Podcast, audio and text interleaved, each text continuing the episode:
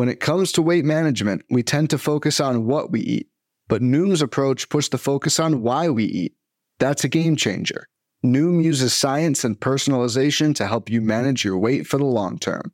Their psychology based approach helps build better habits and behaviors that are easier to maintain. The best part? You decide how Noom fits into your life, not the other way around. Sign up for your trial today at Noom.com. That's N-O-O-M dot com to sign up today.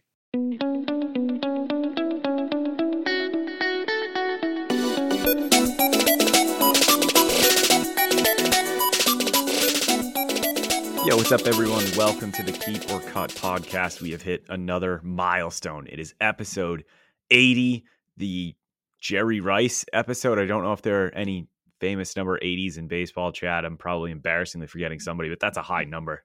It is, but I thought we were on 79. So I'm not sure we're actually here. I don't know.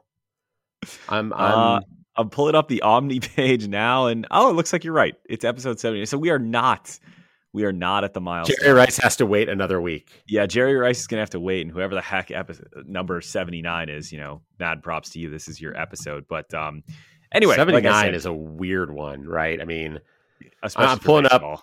Yeah, so I'm, I'm pulling up the that baseball reference page. Oh, there is actually there is a famous seventy nine, and I should have known this because he plays in a division and torments my Guardians that's Jose Abreu.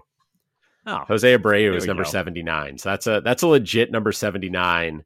There was a 79 on that's interesting. He's listed as 79 in the Red Sox last year, but not this year. That's Kutter Crawford. So I don't know if he changed numbers. Well, he looked a little bit but, better this year. He was kind of so on if, and off. If he so. did change numbers, it was a good decision. yeah, stay away, stay away from 79. So we'll call it the Jose Abreu episode. Yeah. Give us a follow by the way, gonna hit you early with this at at Keep or Kut because we're gonna be churning out all sorts of good content during the off season. The off season is where it's at for the Keep or Kut podcast. Follow Chad at, at Chad Young. He has a ton of great content coming out. Specifically, something that he's going to talk a lot more about in this episode because that's what this episode is about is Ottoneu arbitration. So be on the lookout for that article from Chad. You can again follow him at, at Chad Young, and you can follow me at at Pete B Baseball if you want like one tweet a week complaining about the Celtics or something, eh, then you know by all means give me a follow. but, but who um, doesn't need one tweet a week complaining about the Celtics? That's a yeah the three and zero oh Celtics that tweet. like the front runner for MVP right now. Yeah, just come and see me complain about that. Anyway, we're here on October 23rd. Bryce Harper just sent the Phillies to the World Series. Yeah. It's looking like it's probably, you know, knock on wood. I don't want to jinx anything, but hopefully the Astros go into the World Series as well. And in the fantasy world, if you play Ottoneu, it is now arbitration season. So, Chad, before we jump into arbitration, any thoughts on the MLB playoffs so far? Yeah, that that uh the Harper home run, and just you know, I mean, look, I'm I live in Seattle. I'm a Mariners ticket holder, and I'm a Guardians fan, so I have lots of I have lots of other thoughts. But I was just thinking about like, you know, we see teams go out and sign these star players, and there's always this like this is the guy who's going to put us over the top. He's going to make the difference, blah, blah, blah. And like, I'm not sure I can remember an example of a team going out and signing a guy like that, making him the centerpiece of their, like, this is the future for our organization. And then he comes up with a hit like that in that kind of moment. Like, that is just an awesome, awesome thing. And yeah, I don't know. I, at the end of the day, I want the National League to win the World Series. I don't care which team. I don't care who they're facing, and I don't care which NL team it was. By the time we got to the the ALCS and the NLCS, the Astros, you got all the the the baggage that comes with the Astros and the Yankees. I, you know, honestly, like there's things about this Yankees team. Like I, I don't have the Red Sox history that you do, right? So I'm not, I'm not naturally as anti-Yankee as maybe you are. And like I like Stanton. I like Judge. There's guys that seem like Nestor Cortes is super fun, but they have spent the last two weeks whining and complaining about how bad their luck is and how nothing's going their way and all this stuff. And it's just like, just shut up and play the games. Like Aaron Boone being like, "Oh, I really think having the roof open really that really hurt us." Aww. It's like, dude, you seriously a, a, home run to right field didn't get out if you're over your like 400 or you're, you're like uh 300 foot fence and all of a sudden, you know, the the roof in Houston is a problem. It's like, come on, dude, just you know, at least at least go out there and like own it, right? Like, hey, we've played terribly for these three games because that's really what's happened. They've just been bad, and that's okay. But like, I don't know, you know, like Luis Severino out there talking about how like oh, asked about Bregman's home run, and he's like, oh, it only went 91 miles per hour, and Judge hit his like 102 or whatever. And it's like, what? Who cares? Like Bregman turned on a ball and planted in the seats, and yeah, the Crawford boxes are an easy target. Don't throw a pitch out over the plate to a guy who can turn on it and hit it 91 miles per hour for a home run. Like avoid that. So, anyways, that's that's it's not really relevant to what we're talking about today.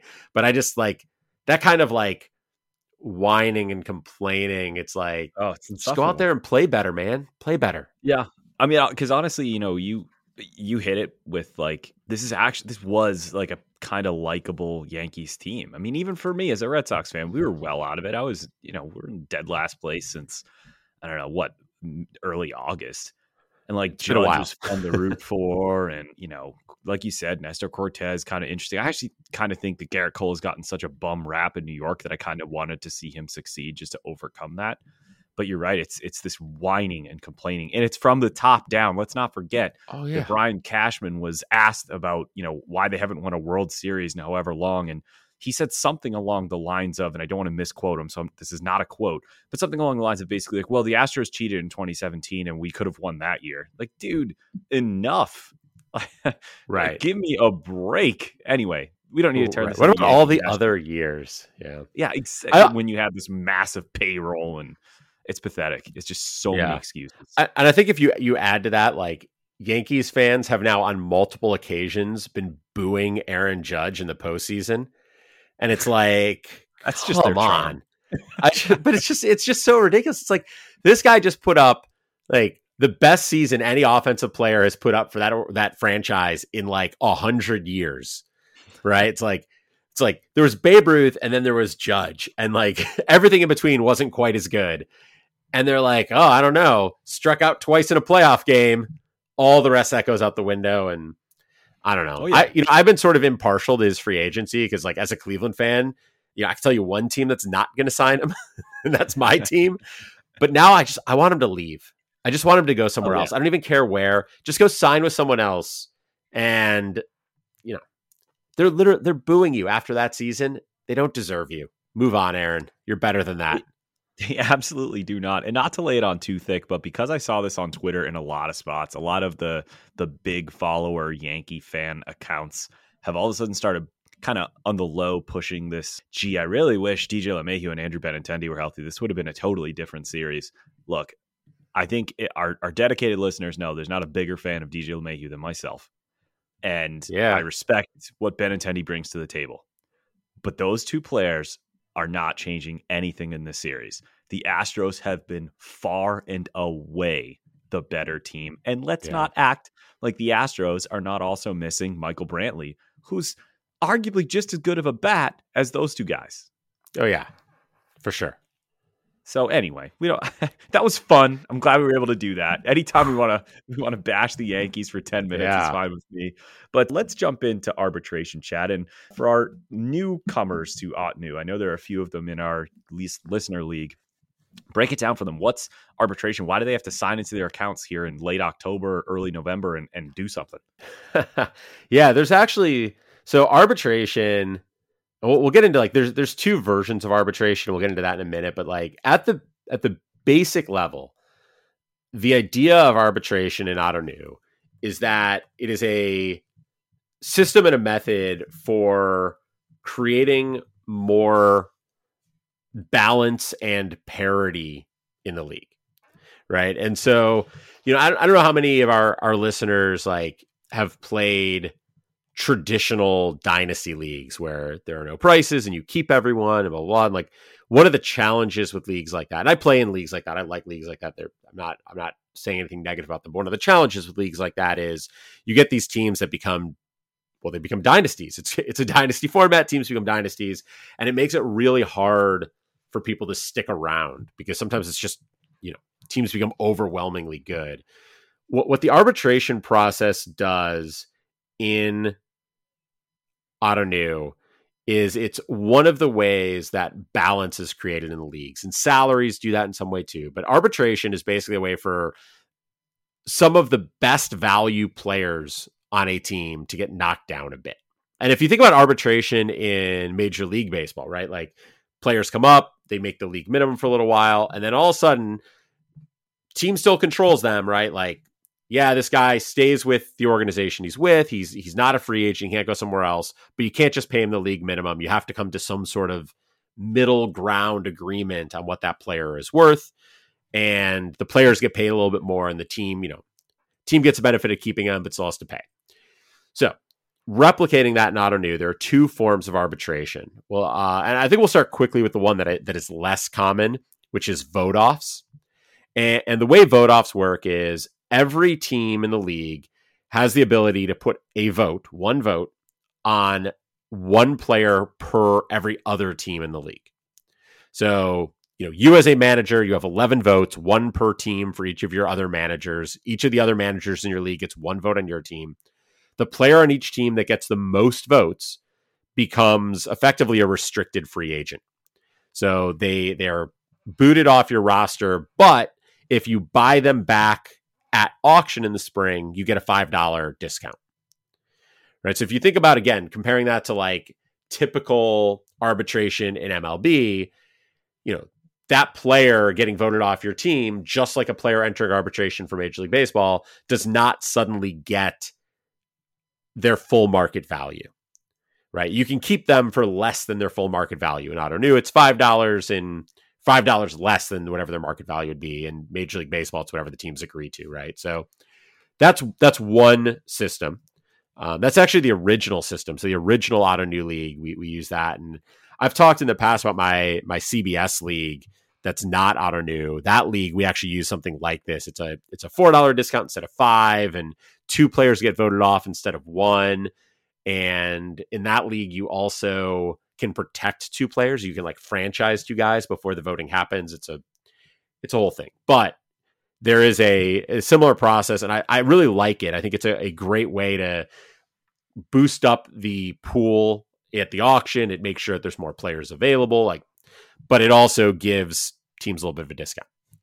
So that's one form. The other form of arbitration, which is is more popular, is the allocation process. This is the one we're using in our Keep or Kut listener league and in that one, every team gets a $25 budget to distribute on the rest of the league.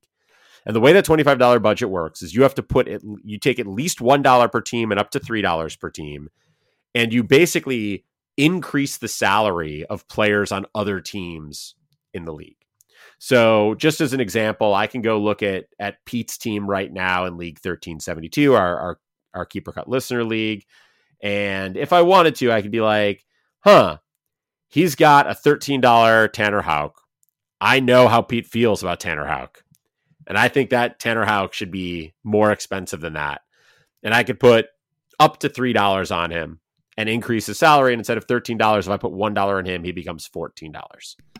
Please so, put all of your yeah. arbitration dollars on Tanner Houck. Please, everyone. Yeah, maybe not a great example, but that because that is that is definitely not who I'll be assigning that to. But the idea is you can go through and increase salary on guys and, and, how you do that and who you put it on stuff like there's all sorts of fun strategic questions about that. We'll get more into that. But that's that's the basics of it is basically from october 15th through november 15th you got 30 days to go in and assign those dollars. I think the, the one sort of additional note i'll make on those allocations is you have to allocate again it's at least one dollar per team. You have to put one dollar on every other team. You can put up to three dollars. You can spread that out among multiple players. So if a team has three players you want to put one dollar each on you can do that. But you have to do all $25 because if you don't then it doesn't stick. So if you if you assign $20 and you're like oh, i'll come back later and do the other five or if you do 10 teams and you're like oh, i'll come back later and do the 11th and you never get back to it then none of your allocations are official. They all go away. And the reason for that is basically that, like, the idea here is to keep things balanced, right? You don't want a situation where everyone's like, okay, guys, if we all put our $3 on Pete's team and nobody puts it on anyone else, then Pete will be screwed and we'll all be in great shape. So, in order to balance that, it's you have to do the full process or else it doesn't count. So, don't forget to put all $25 out there. That makes a lot of sense. I, I, love that rundown and something you brought up at the beginning of that, Chad. And, and, I'm bringing this up because I'm thinking of my friends in particular and my brother who just started playing Ottoneu and, and people who might hear like, all right, well, you know, I, I came out ahead. I got the super cheap Julio Rodriguez or I got the super cheap Corbin Carroll. And now you're telling me I'm not even going to reap the benefits because they're going to get slammed in arbitration? Well, no, that's not what I'm saying at all. Because I don't think that your Julio Rodriguez after arbitration is is going to still be market value for like what he actually should be, right? Like like you might have a let's say a six dollar Julio Rodriguez, and by the end of arbitration, he's now an eighteen dollar Julio Rodriguez. Yeah, it's a bummer, but wouldn't you still happily pay eighteen dollars for that player? And so this isn't like you know not rewarding you for drafting well or, or, I should say having a having a solid auction but rather it's trying to keep things balanced and we've all been in those dynasty leagues before.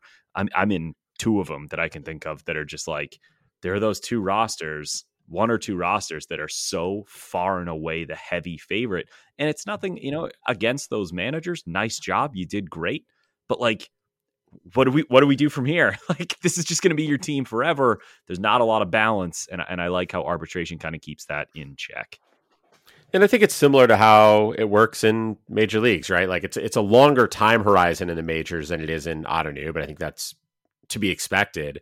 But like the Mariners, they got a choice to make sometime soon, right? They, have got to either extend Julio or he's going to hit arbitration in a couple years. And if he does what he's been doing and hits arbitration eh, after boy, it'll probably be not after. It won't be after next season. It'll be after the 2024 season, right?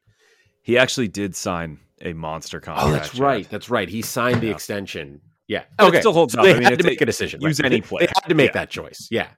And, and that's the thing. They, they had to make a decision. Do we do we find a way to extend him and get some certainty here, or do we run the risk that like he gets a seventeen million dollar award in his first year of arbitration, and all of a sudden is making a ton more than what he, you know, I, I can't remember what the details are in his contract, but like they, the reason they signed those deals is because arbitration is coming and will drive up prices quickly. And that doesn't mean the fact that they were sort of not forced into, but incented to, to sign him to a deal like that. That doesn't mean they don't like reap the benefits of having signed him and developed him and all of that. They do. They they have him, and he's still going to be below market value for at least the next few years before the the big years in that contract kick in. But they just, you know, he gets some of that money too, right? They don't get to just sit on him forever without him seeing any of it. And that's that's effectively it's effectively the balance that's getting in here too. Sure. Yeah, no, that makes total sense. And, you know, uh, just to compare it one more time to major league teams, I think this is something we see the Braves do, not to go too far down the road with this. You know, like the Braves Spencer Strider contract, you look at it at first and it's like, oh man, the Braves have done it again. But really all they're doing is buying out his arbitration years. They've made a decision, which is ultimately what, what Ottoneu is trying to force us to do here. So let's start breaking down some specific situations, Chad, particularly questions from listeners and, and providing some advice in general. I'm going to start with myself because this is this is now like really my my second time going through the arbitration process. I did it last year and, going into this arbitration process, I feel a lot more equipped. I know I had a lot of questions for you last time. I'm sure folks could dig up that episode and they're going to hear a lot of the same stuff that we're going to talk about today, different names, but sort of the same gist of advice. And my friend Chris, who I manage a roster with in the Pitcher List Ottoneu League, I've kind of given him the reins of that team and, and just said, you know, have at it. And I, I let him know that arbitration was picking up. And he said, Do you have any advice? And I guess the one thing that stood out for me from last year, Chad, was not targeting players to like get a manager to drop them, not targeting players who might be a drop like guys who are like, well, I really like this player. I think he's going to outperform this contract. Maybe I can make it uncomfortable for this manager to, to to roster them, and instead targeting those guys who you know that manager is going to keep no matter what. Because the contract is so low and making them pay because you know it, we had Mark McElroy on last year and something he said was making sure those dollars stick. You don't want your dollars mm-hmm. to not stick. Has anything in the last year, Chad, kind of changed your mind with that? Any of the stuff that you saw last year? Is this still kind of the prevailing thought? I, that that is still definitely my my philosophy, and I, I absolutely believe that like you know if, if I put again using using J Rod as an example, right? If someone in my, one of my leagues has a ten dollar J Rod and I put money on J Rod, there's a good chance that like 2026 those dollars are still hitting their roster. And then the guys I hit in 20, you know, the guys I hit next year get more money on them. And then next year, more money. and that, that money starts to multiply and it makes it more challenging for that manager to build a roster because I'm, I'm, you know, they're not only getting their roster, their budget is now not only absorbing all the dollars they spent, but all the dollars that I and everyone else have assigned to them. And it, so it, it, it makes things harder for them. And at the end of the day, like, you know it's a competition, right? Like that's how you compete with people is you make things harder for them and easier for yourself.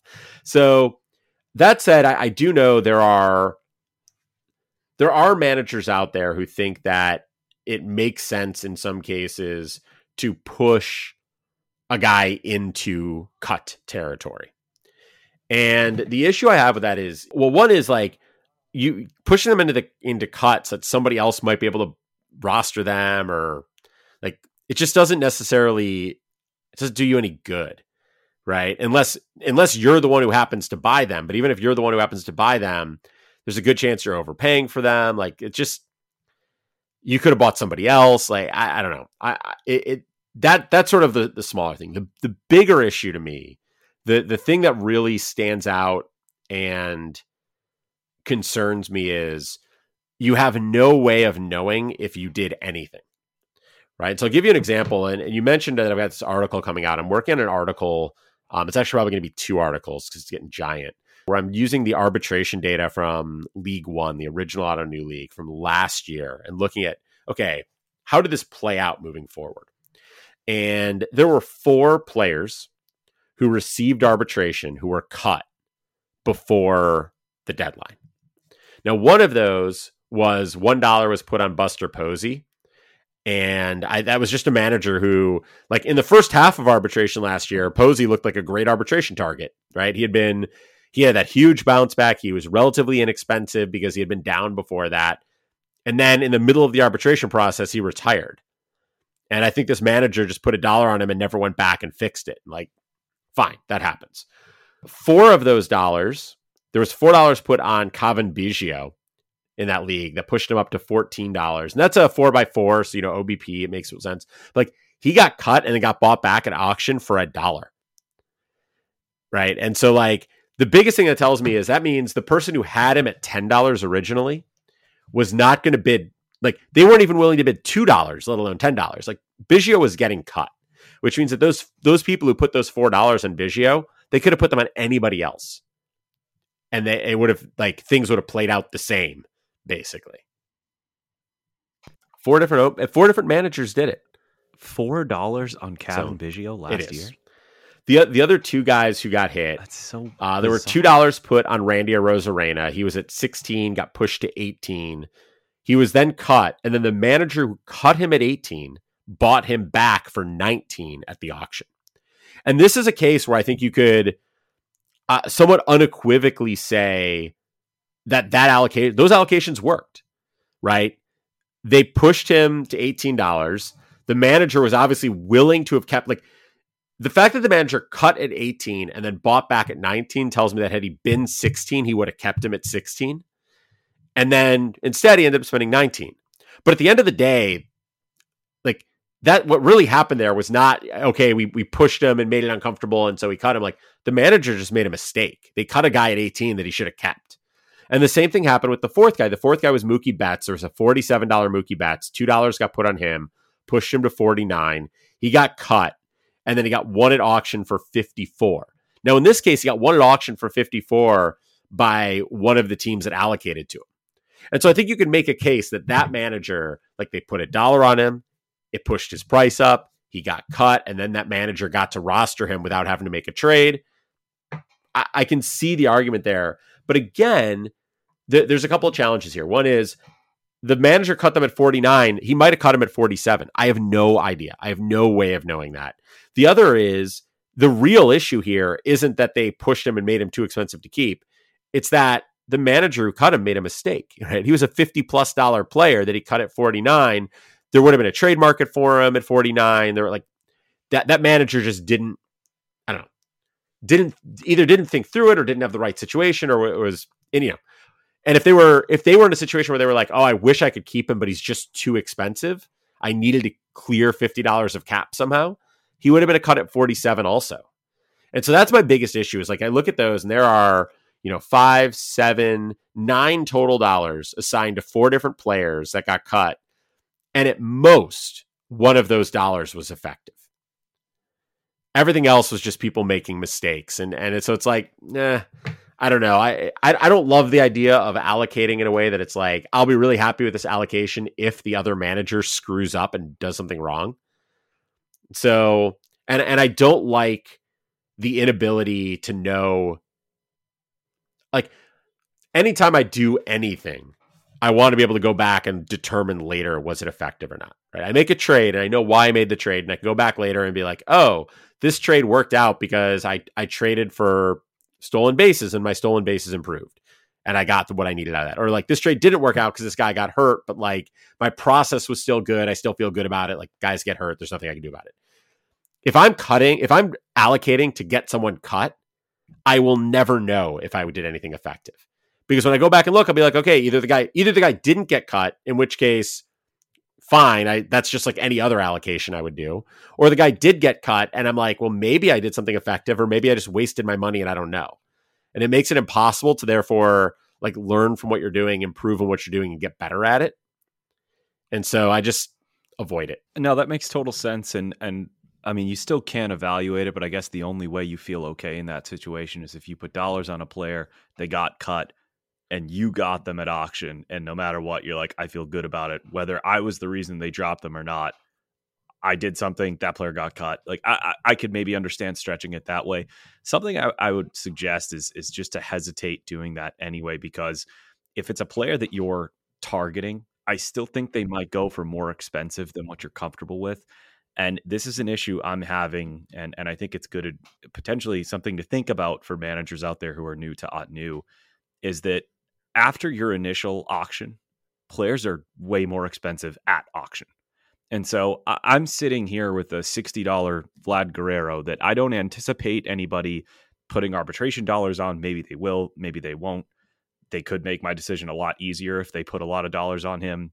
Either way, I spent 58 on him that was clearly too much. He was not the number one first baseman. He wasn't even the number two first baseman. He had a fine season, but now I'm sitting here with a player who's $60. Now, my concern is that there might be some team out there that did extremely well and is going to have about 70 bucks free at auction. And they're going to go into auction saying, I don't care what I come out with as long as I come out with Vlad Guerrero Jr. And now I've got the situation where, you know, and I guess I'm getting kind of away from arbitration here, but we can definitely tie it back where like it's still a hard decision for me to cut. He may look like a cut. You may look at a player and think like, man, if I just add a couple dollars here, this is definitely a player that's a cut because he's he's estimated to be, you know, a $47 player and, and he's got him for 60. I'm gonna make him 63 and he's definitely gonna cut him. I still might not because I still might be concerned that at auction he's going to end up going for 65, 70 because that's the one piece a team out there needs to really strengthen their roster going into the season. So I'd be hesitant for that approach as well. I, I, think it's it's easy to find at least one player on a team to add just one dollar to who's who's at under market value and definitely going to be kept to get those dollars to stay. Yeah, and I again for me at the end of the day, it really does come back to this idea that like even if I win that player at auction, even if I get them back, like even if I cut, if even if I force a cut or think I forced a cut, I still like I, I still could have put that those dollars on another player where that player wouldn't have been cut, and then that other team would have less money to spend at auction. Like you're driving up auction prices when you when you do that, right? Because like across the league, I mean, That's a good point. Think about it this way: across the entire league, there is uh, four thousand eight hundred dollars to be spent at auction, right? Four hundred dollars per team. A lot of that money is eaten up by keepers. There are three hundred dollars in arbitration dollars. $300 in allocations that can be put out there. If everybody uses their allocations to force cuts, that is 300 additional dollars that are going to be spent at auction. And it's going to drive up inflation. It's going to make players more expensive. It's going to make it harder to get the guys you want to get. Now, that's the extreme example, right? But that but that is true of every dollar. Right? If if you only if you use 10 of your $25 to force cuts, that's 10 more dollars that other managers have to bid up the guys you want. And I'm just yeah. And, and again, maybe then you're like, well, yeah, but I forced Betts back into the auction, but like he might have been there anyways. You have and and you don't know right. that, and you're, I, I don't know. I, and I've even had like I've had managers say, look, yeah, well, somebody told me that like, oh, you really pushed him too far. It's like even then, it's like, eh, do I really believe them? Do I really think that they're telling you they pushed them too far? Do they? Do I? Do they even know? Right? Like, because I don't know that most people when they make a cut, a decision to cut a $49 Mookie Betts in January, can be like, oh, if he were 47, I would have kept him. And actually know for sure that had he been 47, that's what they would have done. Because it's just, it's hard to evaluate. And like we, we're, human beings are terrible at thinking that way. Like we do a really bad job of knowing what we would have done in situations that didn't play out. And so I just think you, you never, you, you can never tell if your dollar was completely wasted or if it pushed the guy back into auction. And if it pushed the guy back into auction, that still might not work out for you. So it's just right. uh, not not my it's not the approach I before choose. we go to before we go to break, I want to reiterate another point that Chad made is that like let's say it works uh, it works out and you don't even know it but you added three dollars to a player and that caused the the manager to drop them that yeah you know was the line in the sand they drew and they said all right i'm going to cut them well, then those three dollars only mattered for this one season. Whereas you could have put them on a player that would make it carry over from season to season. I thought that was an apt point. That was another thing that was discussed in last year's episode with Mark McElroy. But before we continue with episode 79, not 80 of Keep or Kut, we're going to take a quick break and we will be right back. Fads come and go, and nowhere more than in the world of weight loss. That's why Noom has created weight management programs that are made to last. Noom uses science and personalization so you can manage your weight for the long term. Their psychology based approach helps you build better habits and behaviors that are easier to maintain.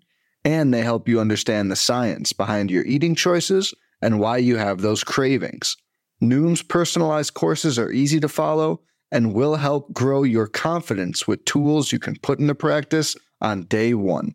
The best part? You decide how Noom fits into your life not the other way around.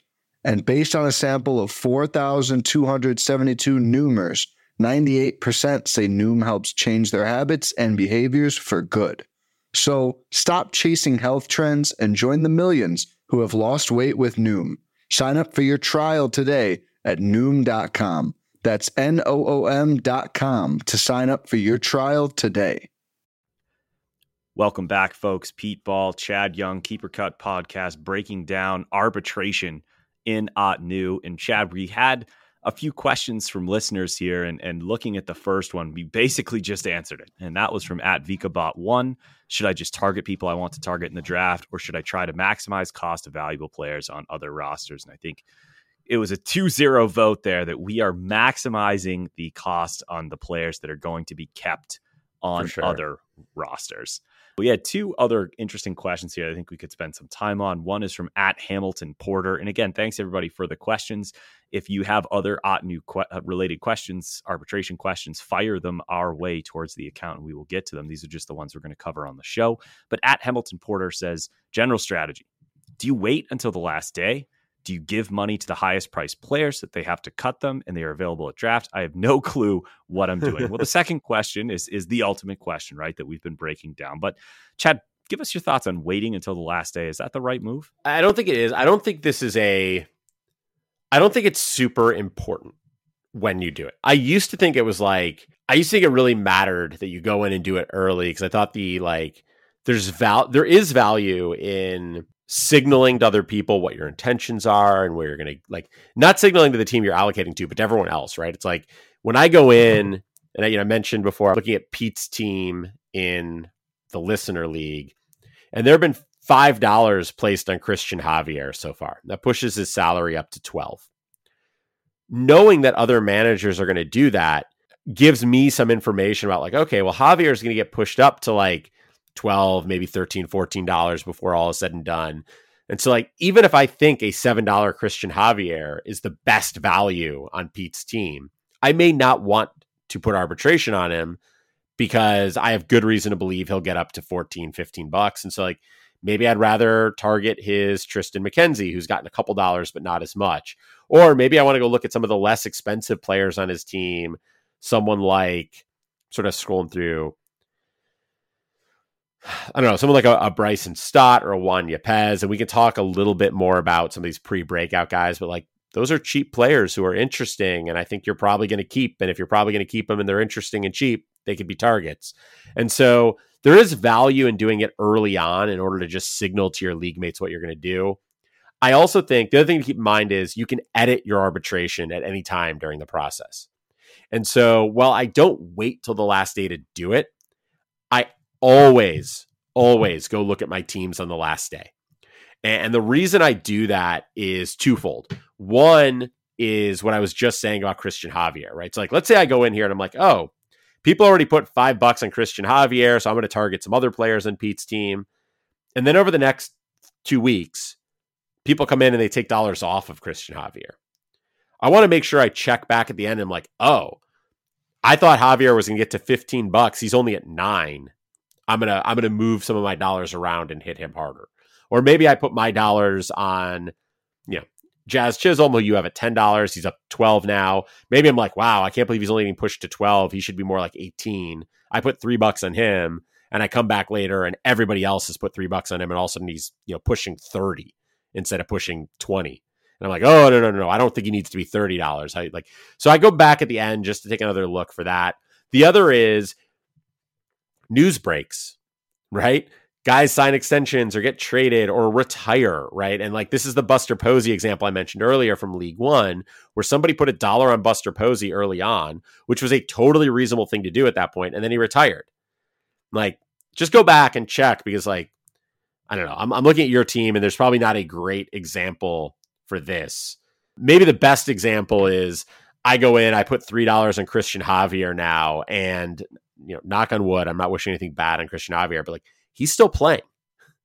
And so I put three dollars on him now, and then you know, game three of the World Series, he comes out and his velocity is down a couple ticks, and he gets pulled after an inning, and he gets removed for the roster due to injury, and we're waiting to hear if there's like Tommy John coming.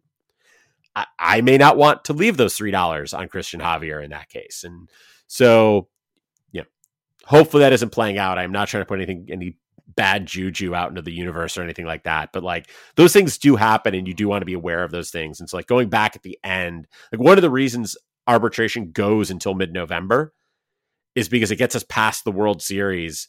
And by the time you get to mid-November, like yes, news will still come up throughout the offseason, but you get all of those like, you know, Jose Ramirez has already been announced he's having surgery on his thumb and we'll be ready for spring, right? Like you're going to get news like that coming in the next couple weeks. By the time you get to mid-November, the World Series is over. Those teams have started to release like you'll know everything you're going to know other than some trades and signings or any new injuries that happen. And so that's sort of like just go back in mid-November at the end and, and double check. Yeah, so that that doesn't sound like anything too specific to arbitration. I mean, obviously, if player if people took dollars off of players and decided they wanted to put them elsewhere, that could impact your decisions, like you said. But otherwise, folks, it's just playing the news game, right? And and and taking advantage of the amount of time that you have before you have to make these decisions. And I can say for sure, you know, I'm gonna I'm gonna. I think you and I will probably do a little bit of arbitration during this episode, and then uh, certainly be checking back come November 13th, and, and and certainly up until that deadline of November 14th. So thanks for the question, Hamilton Porter. And last we got Leaf Nelson, who's at Nordic Turtle. Would you arb a two dollar Elly De La Cruz or a two dollar Jackson Chourio if there were no obvious targets. And I'm going to start with this one, Chad, because when I started Ottoneu, I had a hard time with prospects because I couldn't get past this idea that like prospects must have so much value in Ottoneu because there's so many roster spots and they're so cheap and it's such a, you know, it's, it's like dynasty, it just goes on forever. I, I don't know about you, Chad. I, I feel like I know you well enough that I, I think this would be your response. There has to be someone else on the roster to put arbitration dollars on than those two. There has to be. Even you could tell me they're both going to be up next season. I still think I'd be looking elsewhere to put my dollars there. First of all, they're not even $1 players. They're already paying $2 for them. Not that that makes that much of a difference, but it does and there has to be uh, between the 38 other potential roster spots on this team there has to be other players that it would hurt more. Granted you know what? If Chourio goes out and lights the world on fire gets called up in august and just tears it up carries milwaukee to the playoffs whatever it might be well you know what? I'll put three dollars of arbitration on him next year. But i'm right. not doing it now when he's this far from the major leagues yeah, I, and I actually think like I'm going to go a step further on that. It's like it has not. It actually isn't just that far from the major leagues. In general, I don't want to put dollars on players who have to reach a new level of performance to justify those dollars right if it's if it's a projection thing and so you know I, I, mentioned this article i'm working on looking at league one data from last year there were there were six players who I considered, you know, not necessarily prospects, but required a breakout to justify arbitration. So these are all guys who, in my mind, when arbitration was assigned to them at this time last year, if someone had said over the next 12 months, they are going to repeat exactly what they've just done. They're going to be at the same level with the same numbers. Will you feel good about this arbitration? The answer would have been an obvious no right? Everyone would be like, no, of course not. That's like I'm I'm putting this money on them because I think they're going to do more next year. Those six players were to start with the two who I think this worked out okay. People put four dollars on Bobby Witt Jr. and one person put a dollar on Julio Rodriguez. Okay, those guys played well. Makes sense. Great. Other dollars went on Alex Kirilloff, Zach Veen, Tarek Skubal, and Josiah Gray. Now, Skubal's an interesting one because he did he did break out. He did pitch much better, but then he got hurt, and now like we don't really know what his timeline is. We don't know what's going on. He got pushed from eight dollars to nine dollars. He's now eleven dollars. Like, is he going to be kept this year at eleven dollars? I don't know. I would think so, but let's see what the news is about him by January. Like, we're we're, we're a ways off from that decision. The other guys here, like Kirilloff, did you know had a bad year and got hurt. Josiah Gray was not good. Veen had you know, Veen, I think if you're putting a dollar on Zach Veen last year, it's because you thought he might reach triple A or even the majors this year. Instead, he barely got to double A and then he sucked in double A. Like he was awful.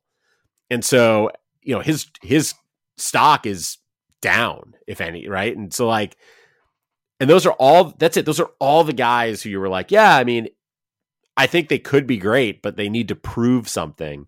And on top of that, like one of the guys I said sort of, hey, this made sense was Bobby Witt Jr. Bobby Witt Jr. got pushed from $8 to $12 in arbitration last year. He is at $14 now. Bobby Witt Jr. in a 4x4 league, I'm not sure how much more than $14 he's even worth. His on base percentage was abysmal. He actually didn't have a very good slugging percentage, in part because his on base percentage is abysmal.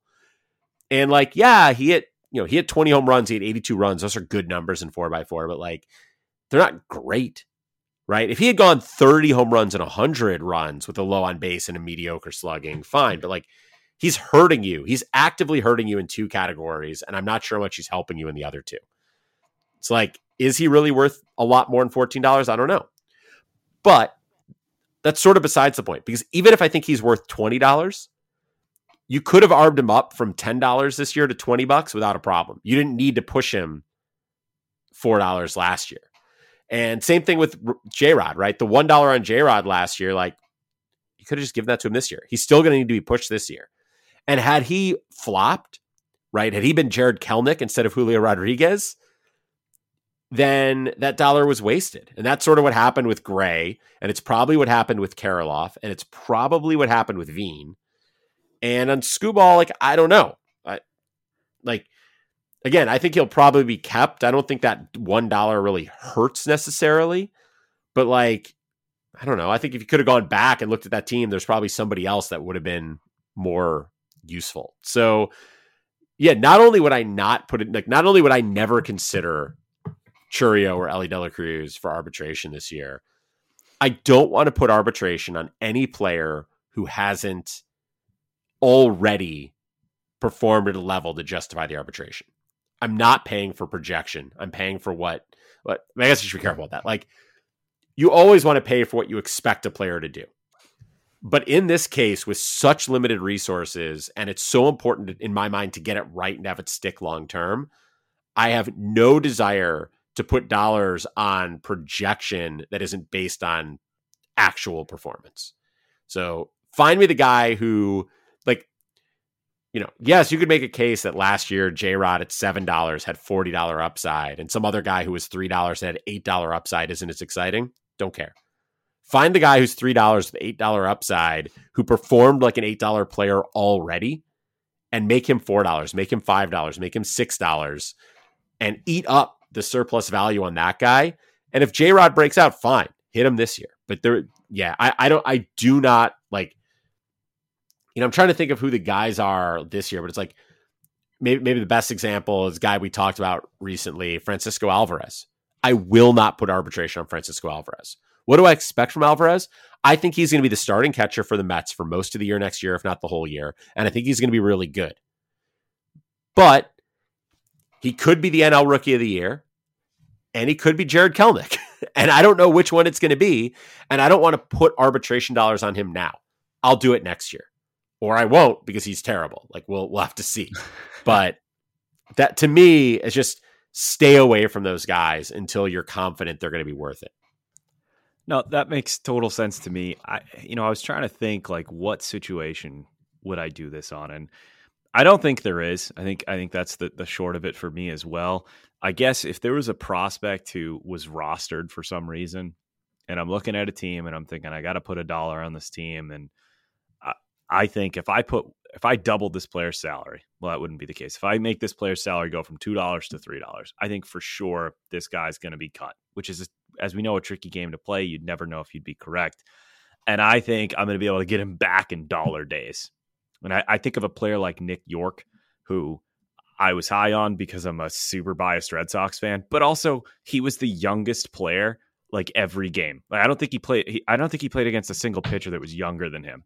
And if I see someone else has him for two dollars, and I say, you know what, I don't know who to put in this team, but if I know for a fact there's no way this manager would keep a three dollar Nick York, make him three bucks, get him back for a dollar. Now I have this player that I really like.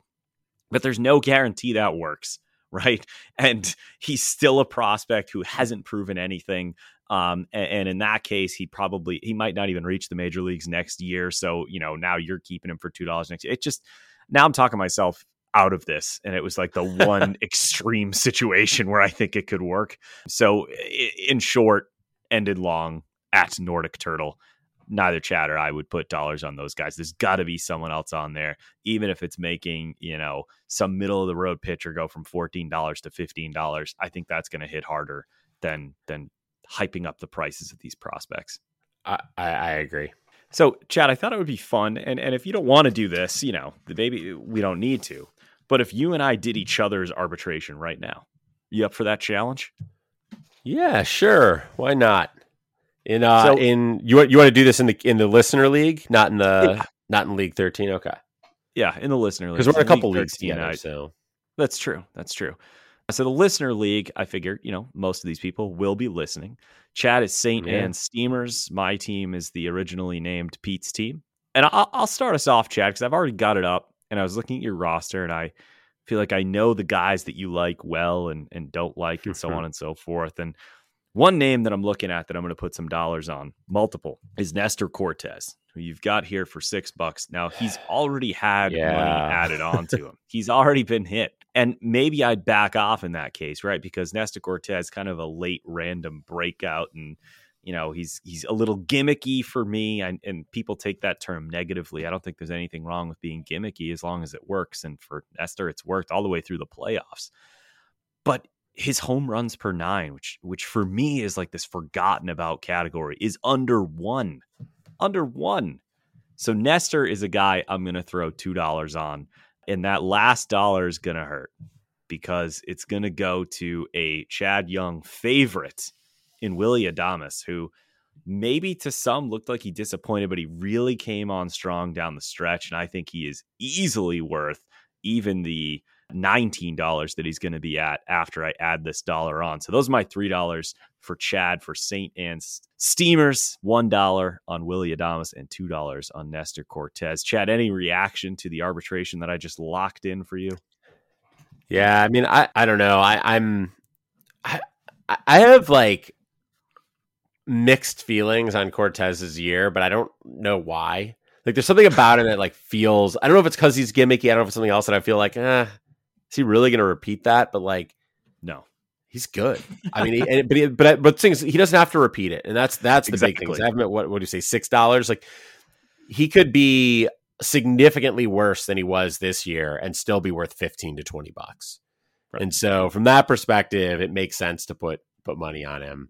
Adames, I mean, Adames is an interesting one in four by four because he doesn't necessarily help in on base, but I'm sort of with you. I think he, I think his year this year in some ways got, I don't know, lost. I don't know if lost is the right word, but like he, you know, he only had a 298 on base. He had a, but he had a 458 slugging. So he's helping in slugging. He hit 31 home runs. So he's helping a lot in home runs.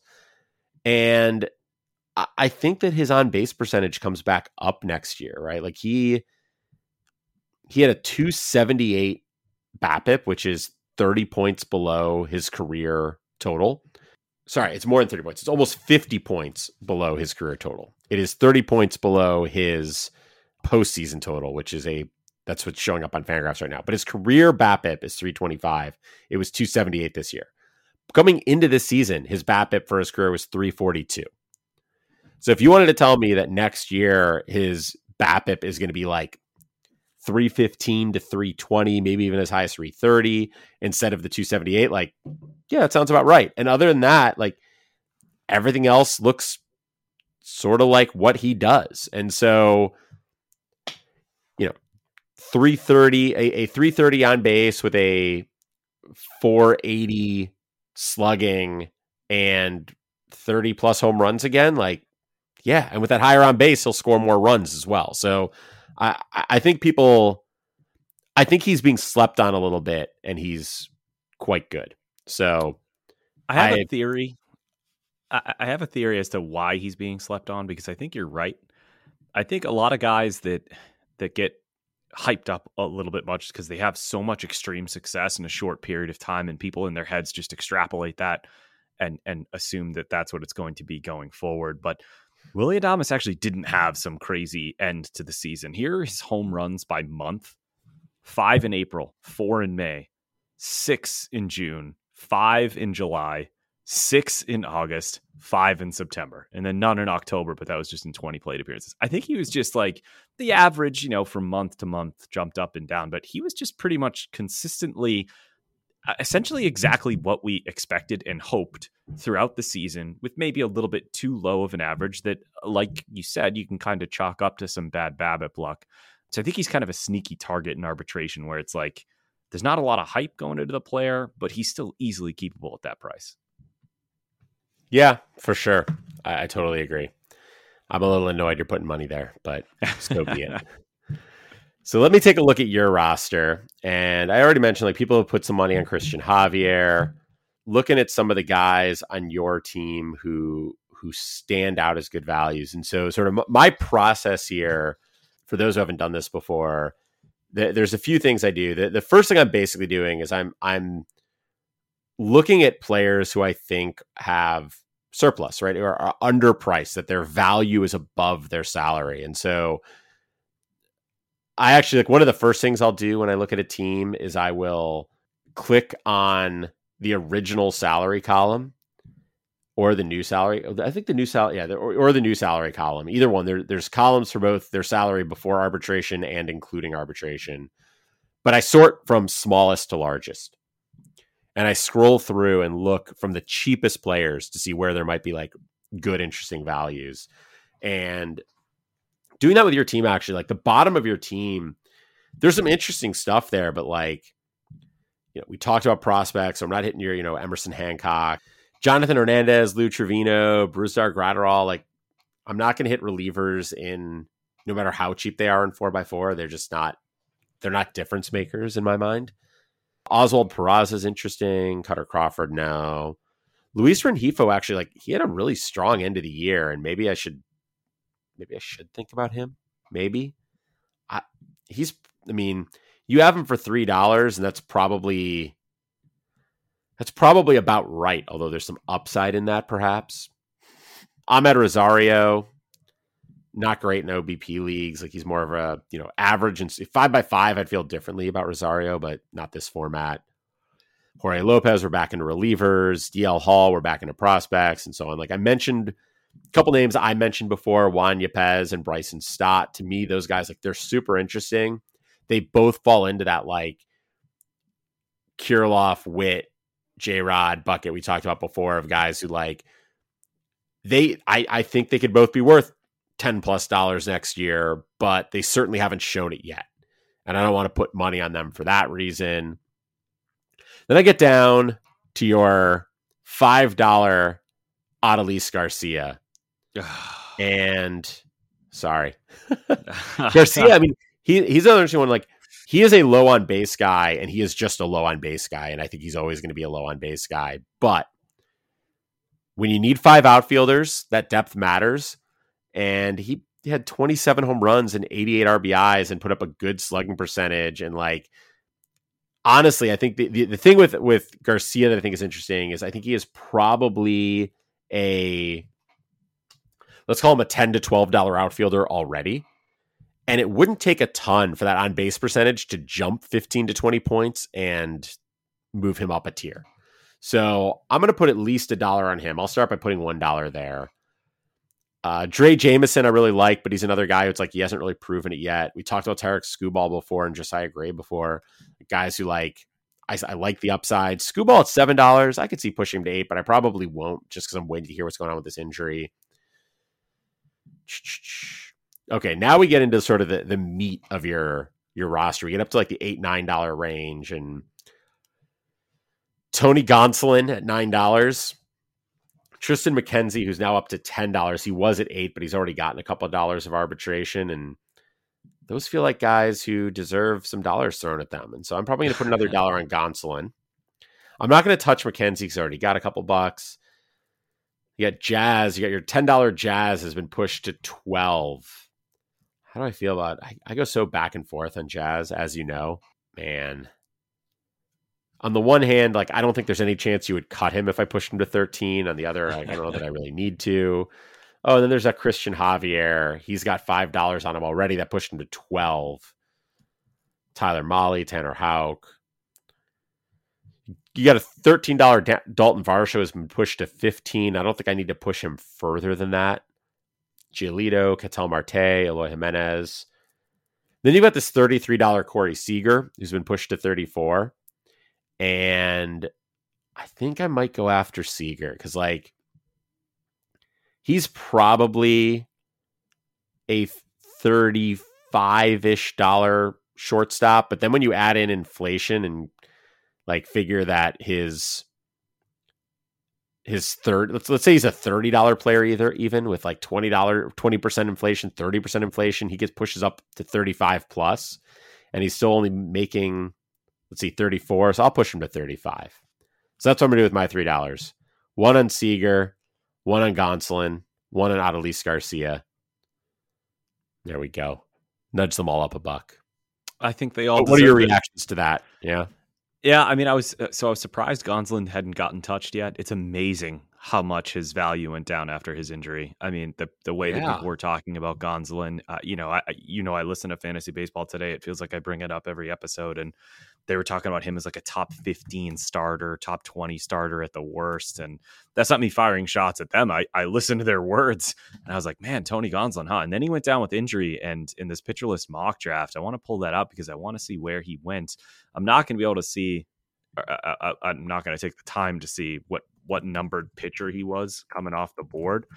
Gonsolin got drafted in the 11th round of a 12 team league and names that went ahead of him were like Chris Bassitt, Logan Gilbert, uh, Lance Lynn. just names that I wouldn't have expected would be even in the conversation before Gonsolin got hurt. So I was surprised to see he hadn't had any dollars put on him. And obviously, I shouldn't have got excited because he deserved it. Adolis Garcia was definitely one of my better pickups. Um, so it totally makes sense. I totally get the dollar on him, even though he hurts me in slugging. I mean, uh, on base percentage. On base, yeah. Yeah, he still helps everywhere else. And then, yeah, Seager. If you remember, I traded you Manny Machado. It I clearly wasn't going to win the league, and Machado was one of my massive contracts, and I sent him to you back when Miguel Vargas had a lot more hype. Not that I'm out on Miguel Vargas by any stretch of the imagination. And it was basically I was choosing between Seager and Machado. I was thinking like next year I'm going to hold on to one of these guys so what can I get for either of them? And, and obviously that was the trade that came to fruition. So I I do want to keep Corey Seager. So I'd be interested to see what happens to him as arbitration continues.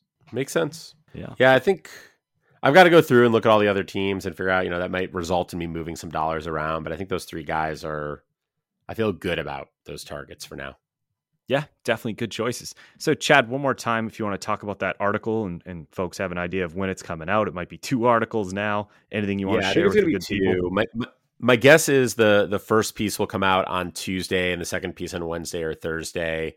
I'm also this it'll be over at Fangraphs. I'm also working. I, I posted last week an article on starting pitcher arbitration targets guys that I think, based on their average salary across lots of leagues, might get targeted. I'm going to try to go through each position.